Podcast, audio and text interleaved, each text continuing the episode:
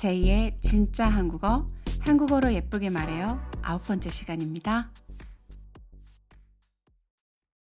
2022년 1월 18일 수요일입니다. 안녕하세요, 여러분. 지난주에도 말씀드렸듯이 벌써 1월 중순이 되었어요. 와, 요즘 한국은 의외로 날씨가 최근에 굉장히 따뜻해지고 있었다가 갑자기, 갑자기 또 다시 추워지고 있어요.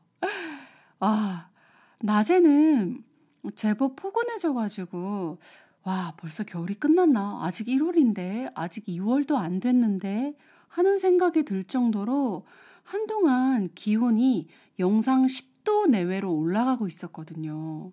아, 이게 진짜 지구 온난화의 영향인가? 라는 생각이 들 정도로요. 그런데 갑자기 다시 예전처럼 마이너스거나 영상이더라도 한 2도에서 정말 따뜻하면 한 5도 정도? 추우면 한낮인데도 마이너스 한 8도까지 내려갈 정도로 기온이 내려가고 있어서 바람도 많이 불고요. 몹시 추운 날이 계속되고 있습니다. 혹시 한국과 비슷한 계절이 있는 곳에서 살고 계시는 우리 진짜 한국어를 들어주시는 분들이 계시다면 감기 조심하시고요. 또 아무쪼록 따뜻한 하루하루를 보낼 수 있도록 외출하실 때도 따뜻한 옷과 핫팩 잊지 마시고요. 자, 그럼 오늘 진짜 한국어 아홉 번째 이야기 시작해 보겠습니다.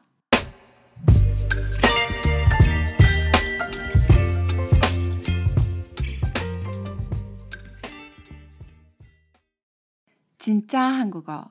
제2의 진짜 한국어. 한국어로 예쁘게 말해요. 자, 오늘의 아홉 번째 시간 주제는요. 최근에 누군가를 행복하게 해준 적이 있나요? 입니다. 자, 여러분. 최근에 누군가를 행복하게 해주신 적이 있나요? 뭔가 말씀을 드리고 나니까 뭔가 주제가 굉장히 거창해진 것 같은데요. 아, 뭐, 최근에 누군가를 어, 그 친구나 가족이나 혹은 남자친구, 여자친구, 뭐 학교 선생님도 좋고요. 주변에 내가 좋아하는 누군가를 기분 좋게 해주신 적 있나요? 뭐, 요 정도의 의미로 가볍게 보시면 될 것 같아요. 내가 좋아하는 내 주변의 소중한 사람들이 또 잠시라도 나로 인해서 기쁨을 느꼈으면 좋겠다라고 생각을 해서 뭔가 깜짝 surprise 같은 이벤트 같은 거 해보신 분 계실까요? 음, 뭐 큰 거 아니고요. 아주 작고 평범한 것이지만 뭔가 그 사람만을 생각해서 해본 작은 이벤트 같은 거죠. 예를 들면 뭐 장미꽃 한 송이, 평소에 갖고 싶어 했던 핑크색 립밤, 아니면 그 친구가 평소에 굉장히 좋아하는 귀여운 캐릭터가 그려져 있는 지우개, 볼펜, 뭐 이런 것들도 괜찮고요.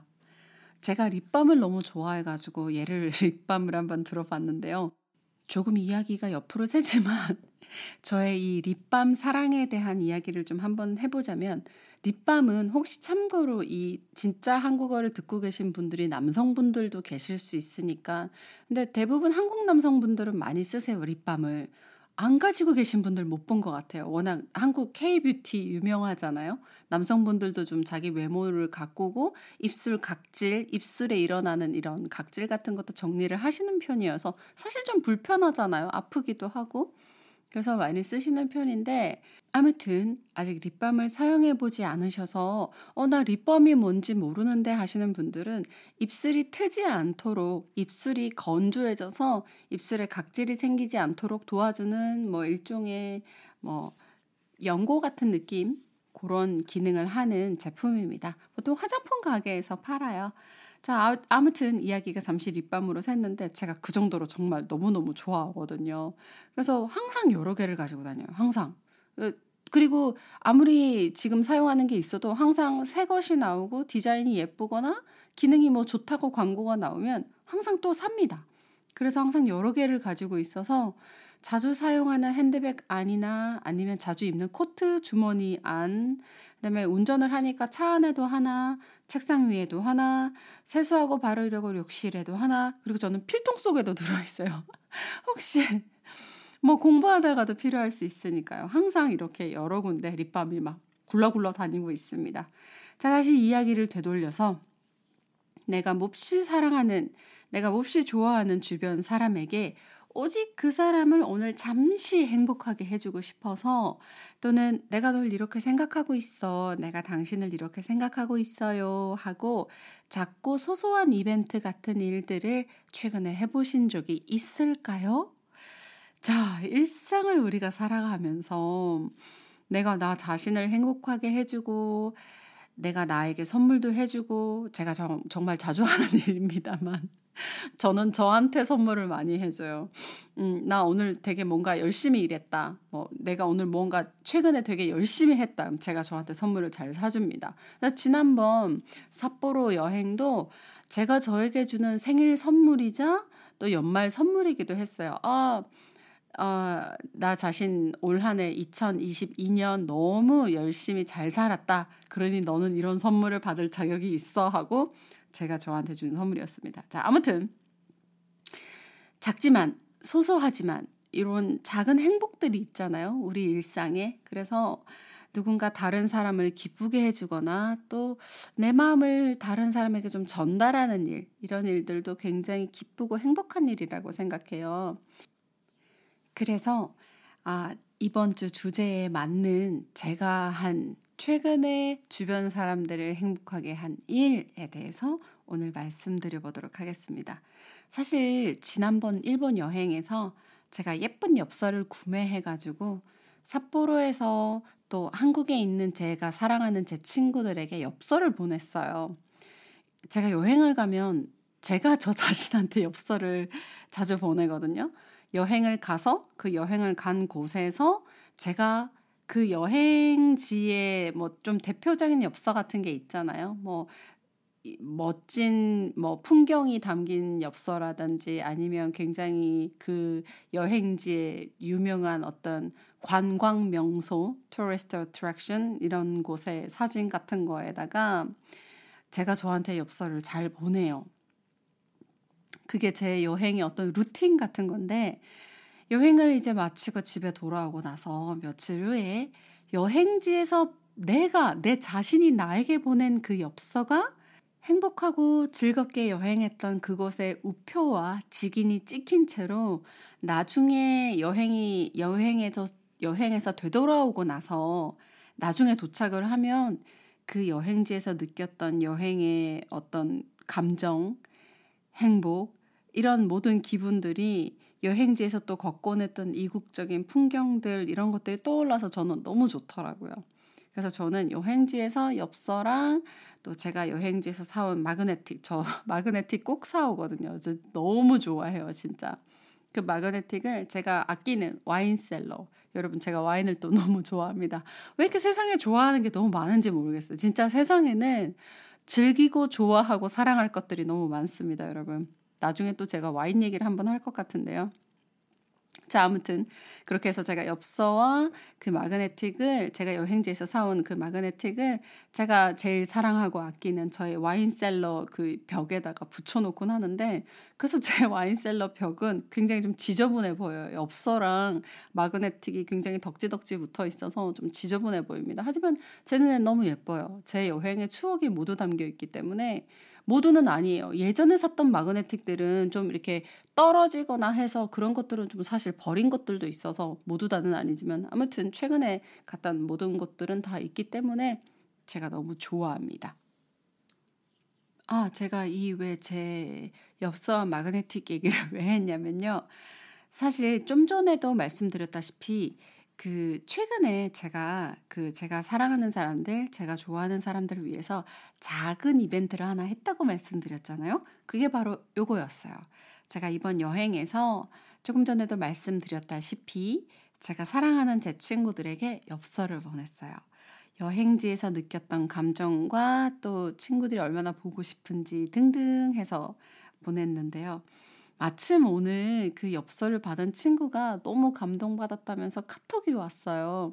카톡이 뭐냐면 카카오톡이라는 채팅 어플리케이션인데 한국인들은 거의 다 쓴다고 보시면 될 것 같아요. 개인적인 일들뿐만 아니라 실제 회사 업무적인 일에도 쓰일 만큼 한국에서는 굉장히 널리 쓰이고 있는 어플리케이션이에요. 예를 들면 뭐 왓츠앱이라든지 라인과 같은 종류의 앱이라고 생각하시면 될 것 같아요. 아무튼 그 카톡으로 너무 감동받았다고 연락이 와서 아, 저도 정말 기쁘더라고요. 친구가 진짜 너무 좋아해줘서 그 엽서 사진을, 사진을 제가 보낸 엽서 사진을 찍어서 저에게 보내면서 너무 행복했다고 얘기를 해서 저도 진짜 너무 기뻤어요. 제가 선물을 받는 것처럼 너무 기뻤습니다. 비싼 물건도 아니고 또 엄청난 수고를 들여서 오랜 시간 동안 제가 직접 만든 수제품도 아니잖아요. 엽서라는 게. 하지만 여행지에서 친구를 떠올리고 또 보고 싶어 하고 다음번에 우리 같이 오자라고 이야기한 제 마음이 정말 그대로 친구에게 전달된 전달된 것 같아서 전달된 듯해서 오늘 하루 종일 정말 저도 기분이 좋고 너무 행복했어요. 사실 어떤 이런 디지털 device의 발달과 또 각종 어플리케이션의 발달로 인해서 손으로 쓰는 편지나 손으로 쓰는 엽서 같은 것들이 거의 현실에서는 많이 사라져가는 게 아쉽기도 하거든요. 저는 한국은 길을 걸어 다니면 그 공통적으로 있는 그 빨간 우체통 있죠. 빨간 우체통이 거의 없어요. 한국은 이제 아무도 우체통에 편지를 넣지 않아요. 그래서 우체통이 없습니다. 그래서 한국에서 편지를 보내시려면 반드시 우체국으로 가셔서 편지를 보내셔야 하는데 뭐랄까 제가 손편지를 굉장히 좋아하거든요. 손편지를 좋아해서 그런지 그런 뭔가 아날로그적인 감성, 인간의 따스함이 묻어 있는 것들 그런 것들이 하나둘 사라져 간다는 게 뭔가 조금 아쉽고 또 약간 슬프기도 한 것 같아요. 제 개인적으로는 이렇게 뭔가 어플리케이션을 이용해서 뚝딱뚝딱 메시지를 금방금방 보낼 수도 있지만 그게 아니라 손으로 꼭꼭 눌러서 쓰면서 아, 내가 표현하고 싶었던 게 아니야 해서 슥슥 지우고 또 그 위에 깨끗하게 수정해서 다시 편지를 보내고 예쁜 스티커도 붙이고 막 이런 그런 감성 있잖아요. 내가 이 편지에 내 마음을 고스란히 담겠다 하는 감성. 그런 게 굉장히 좀 아쉬운 것 같아요. 자, 오늘 여러분, 최근에 누군가를 행복하게 해주신 적이 있나요? 라는 질문으로 이야기를 한번 꾸려봤는데요. 나로 인해서 누군가가 오늘 하루 미소 짓고 또 행복해질 수 있는 일들을 만들 수 있다는 건 정말 기분 좋고 나 자신 스스로가 더더욱 행복해질 수 있는 일인 것 같아요. 진짜 한국어를 들어주시는 우리 여러분들도 오늘 하루 가까운 친구나 사랑하는 가족 또는 연인들에게 평범하고 또 작지만 받는 분의 일상에 예쁜 잉크 한 방울, 예쁜 색깔의 잉크 한 방울 떨어뜨려 줄 수 있는 작지만 행복한 이벤트를 한번 해보시면 어떨까요? 오늘도 저희 진짜 한국어 찾아주시고 또 들어주셔서 정말 너무너무 감사드리고요.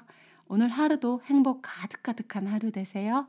다음 주에도 또 재미있는 에피소드 들려드리도록 하겠습니다. 자, 그럼 다음 주에 또 만나요. 안녕!